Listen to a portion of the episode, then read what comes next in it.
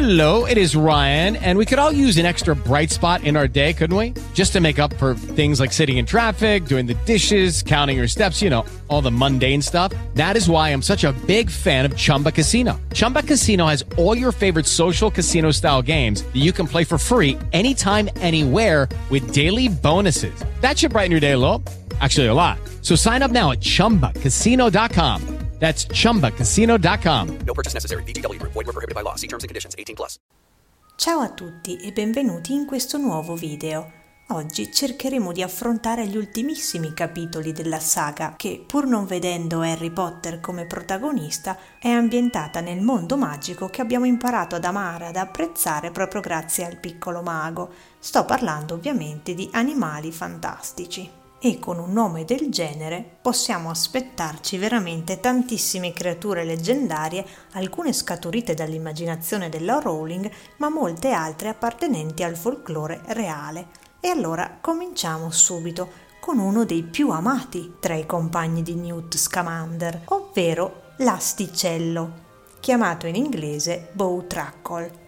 Il piccolo ramoscello che Newt porta sempre all'interno della propria tasca e che spesso lo aiuta a venir fuori dai guai, in quanto è in grado di scassinare qualsiasi serratura. Pochi sanno che in realtà questa creatura appartiene al folklore slavo, dove esisterebbe un'erba chiamata Raskovnik, dotata del potere di aprire qualsiasi serratura e di riuscire a scovare l'ubicazione di grandi tesori. Naturalmente, a causa delle sue proprietà, erano in molti i maghi e gli alchimisti che desideravano procurarsela.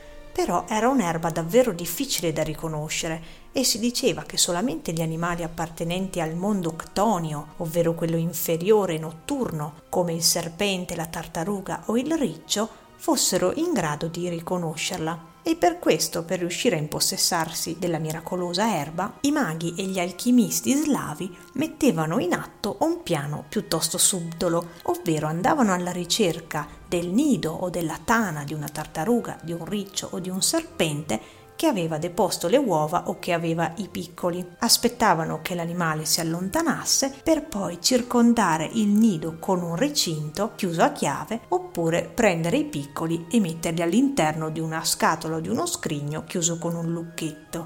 A quel punto l'animale, tornando indietro e scoprendo di non poter raggiungere i propri piccoli, sarebbe andato a recuperare l'erba Raskovnik e sarebbe tornato con essa al fine di aprire la scatola o il recinto, e a quel punto il mago o l'alchimista avrebbero potuto impossessarsene. Ci spostiamo all'interno del corpus leggendario appartenente ai nativi americani per parlare del tuono alato, un maestoso uccello simile a una grande aquila dotata di 3 paia di ali e capace di controllare il tempo atmosferico nonché di far sopraggiungere terribili tempeste. Il tuono alato che Newt Scamander vuole riportare nel suo habitat naturale, ovvero in Arizona, appartiene in effetti al folklore americano. I popoli nativi infatti veneravano l'uccello del tuono o Thunderbird, il quale sarebbe stato il signore dei reami superni, mentre in quelli inferiori regnava il suo acerrimo rivale, ovvero il serpente cornuto. Anche secondo i nativi, l'uccello del tuono, sbattendo le grandi ali, provocava terribili tempeste. E vediamo che anche in questo caso la Rowling è stata piuttosto aderente alla tradizione.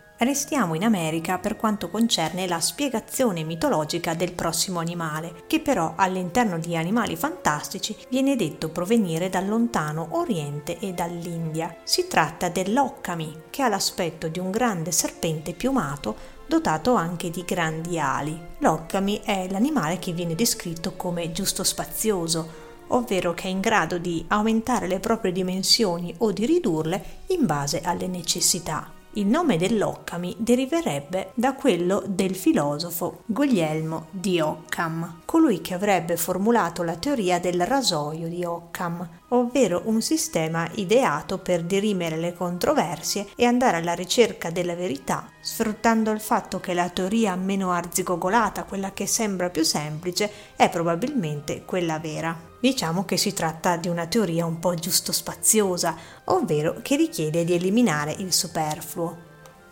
a molti non sarà sfuggita la somiglianza dell'Occamy con Quetzalcoatl, il grande serpente piumato venerato dagli Aztechi, il quale era una divinità legata al vento, alla luce e alla giustizia, preposto alla direzione cardinale dell'Ovest. A sud avrebbe invece regnato Huitzilopochtli, il colibrì del sud, divinità aggressiva e legata alla guerra. Ad est vi era invece Xipe Totec, il dio dell'oro e dell'agricoltura, mentre a nord regnava il nero Tezcatlipoca, dio della magia, della notte e della bellezza. Come abbiamo visto, nonostante le sue somiglianze con Quetzalcoatl, l'Occamy viene detto provenire dall'estremo oriente e sempre dall'oriente e più precisamente dalla Cina proviene lo Zhu Wu, ovvero quel grande leone cinese che combina una gran confusione cercando di sfuggire dal Circus Arcanus. All'interno del mito cinese esiste una creatura chiamata proprio Zhu Wu oppure Zhu Yu, che avrebbe proprio l'aspetto di una tigre dotata di una lunga coda simile a seta e paragonata a quella del fagiano. Lo troviamo per la prima volta all'interno del classico delle montagne e dei mari,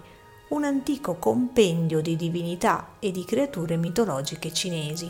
Si dice che questo animale sia particolarmente giusto e gentile. Infatti, proprio come avviene anche per il Qilin, l'unicorno cinese, anche lo Zhu Wu comparirebbe nel mondo solo durante il regno di un imperatore buono e giusto. Quindi si tratta proprio di una creatura leggendaria legata al benessere della terra e alla giustizia. Rimaniamo in Oriente, ma ci spostiamo in Giappone per conoscere la prossima creatura, a sua volta esposta all'interno del Circus Arcanus. Si tratta del Kappa, questo yokai, questo demone giapponese, il cui nome significa bambino del fiume, e questo a causa del suo aspetto, che è quello di un piccolo umanoide dalla pelle verdognola che porta sul proprio dorso un carapace di tartaruga. Il Kappa ha inoltre sulla testa una piccola rientranza che deve essere sempre piena d'acqua. Infatti, nel caso in cui dovesse svuotarsi, il Kappa perderebbe tutte le proprie forze. Infatti, secondo i giapponesi, uno dei modi per rendere inoffensivo un Kappa è quello di giungere le mani e fargli un educato inchino. Il Kappa quindi sentirà la necessità di rispondere all'inchino e in questo modo spanderà tutta l'acqua che ha nella rientranza sulla testa, perdendo tutti i propri poteri. Ma perché mai bisognerebbe rendere inoffensivo il povero Kappa? In fondo sembra un esserino così simpatico, no? Nel folklore giapponese, assai ricco di bizzarrie, sembrerebbe che il Kappa possa rivelarsi piuttosto pericoloso. Infatti si dice che attacchi anche gli esseri umani che si trovano specialmente in acqua o in zone paludose e che lotti con loro al fine di divorare il misterioso shirikodama, un organo che si troverebbe all'interno dell'ano delle persone. Sì, è abbastanza inquietante. Per questo, se doveste incontrare un Kappa, mi raccomando, fategli un bell'inchino.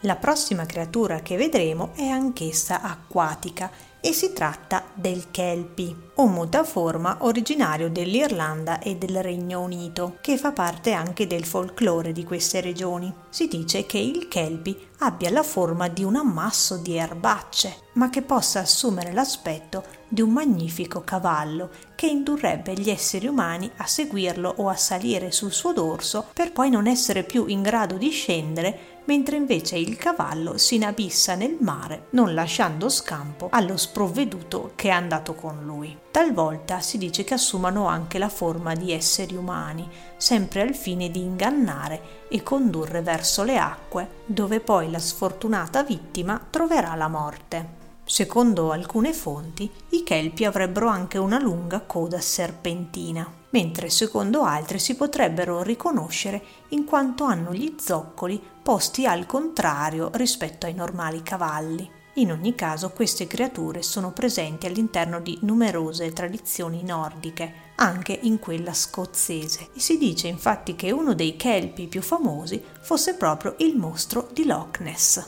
Un animale che sembrerebbe uscito dalla fantasia della Rowling, ma che invece fa parte degli antichi bestiari, è la leucrotta, che all'interno di animali fantastici appare come un'alce dotata di una bocca veramente gigantesca, che si palesa solamente nel momento in cui la apre. Tuttavia la leucrotta appare già all'interno delle cronache di Plinio il Vecchio, nel quale ci racconta che in Etiopia vivano degli animali chiamati crocotte o corocotte, che sarebbero l'incrocio tra un lupo e un cane e che avrebbero una fame leggendaria e sarebbero in grado di digerire all'istante qualsiasi tipo di preda, anche una preda molto più grande di loro, ed è stato riscontrato che la descrizione di questi animali, che hanno un pelo color zafferano leggermente maculato, corrisponderebbe a quella della iena.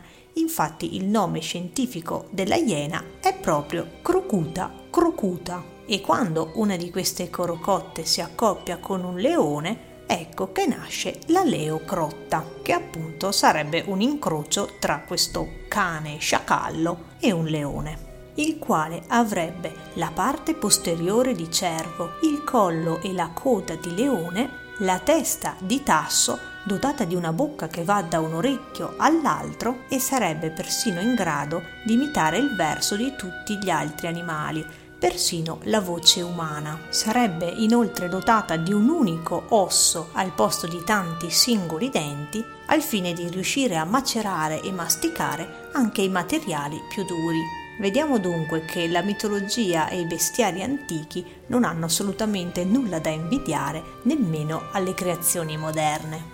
Infine vorrei concludere questo nostro viaggio all'interno delle creature mitologiche che fanno parte della saga di Harry Potter e di animali fantastici parlandovi dei numeri runici. Infatti, mentre all'interno della saga di Harry Potter vengono utilizzate le rune norrene, ovvero quelle del Futhark, come quelle che studia Ermione nella lezione di antiche rune, esistono anche delle rune particolari che rappresentano i numeri dallo 0 al 9. Queste rune sarebbero state create proprio a partire da alcuni degli animali fantastici più famosi nell'immaginario collettivo dei maghi. La runa che rappresenta lo 0 somiglia al muso di un Demiguise, che vediamo essere questa specie di scimmia orientale capace di prevedere le probabilità nonché di rendersi invisibile. È stato scelto per rappresentare il numero 0 proprio per la sua capacità di annullarsi, di svanire nel nulla, quindi di ridursi a 0. Il numero 1 invece è rappresentato da un unicorno, ovvero questo cavallo dotato di un unico maestoso corno. Il 2 invece rappresenterebbe i due corni di un Graforn, uno strano quadrupede dal muso pieno di tentacoli che possiede due magnifiche corna d'oro. Il numero 3 è invece la rappresentazione stilizzata del Runespur, un grande serpente a tre teste che fa parte di una scena che nel film però è stata tagliata. Queste tre teste avrebbero personalità diverse. Quella di sinistra infatti è quella che prende le decisioni, quella centrale è diciamo la testa sognatrice, mentre quella di destra è quella un po' più antipatica perché non fa che giudicare ciò che decidono le altre due. Infatti solitamente questi animali vengono trovati sprovvisti della testa di destra, in quanto le altre due, stufe dei suoi continui giudizi, la strappano via a morsi.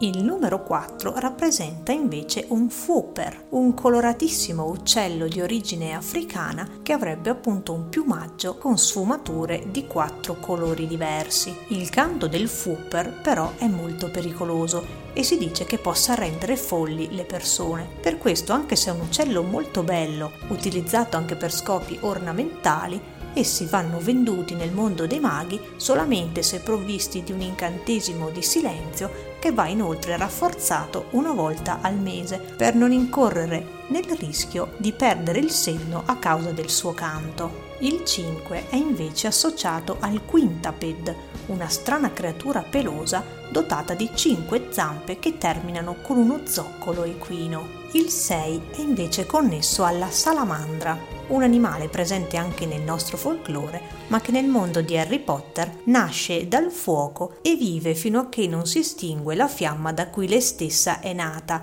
riuscendo a sopravvivere al di fuori di essa solamente per 6 ore. Inoltre si dice che sia dotata di 6 zampe e da qui viene la sua associazione con il numero 6. Il 7 invece ha una forma misteriosa che ricorderebbe un busto umano con un volto leggermente deformato per farlo assomigliare a quello di un rettile, con due segmenti che ne fuoriescono simili a quelli di una lingua biforcuta.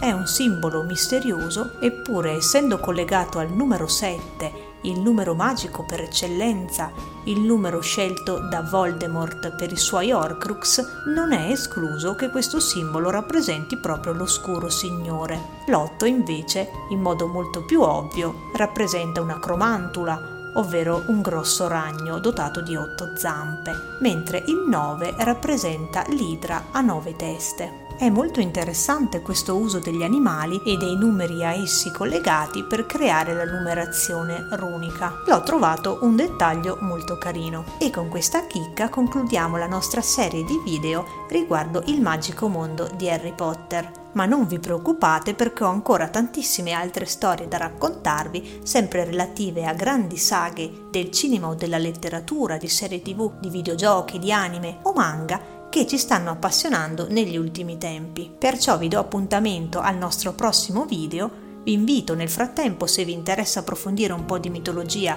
a dare uno sguardo ai link che vi lascio in descrizione riguardanti i miei libri appunto mitologici. Se vi interessa quello di cui parlo, iscrivetevi al mio canale per non perdervi proprio niente e vi do quindi appuntamento al nostro prossimo video, che sarà dedicato a una saga che ha appassionato molti di voi, ve lo assicuro. Quindi grazie mille e a presto! Lucky Land Casino, asking people what's the weirdest place you've gotten lucky? Lucky? In line at the deli, I guess? Aha, in my dentist's office.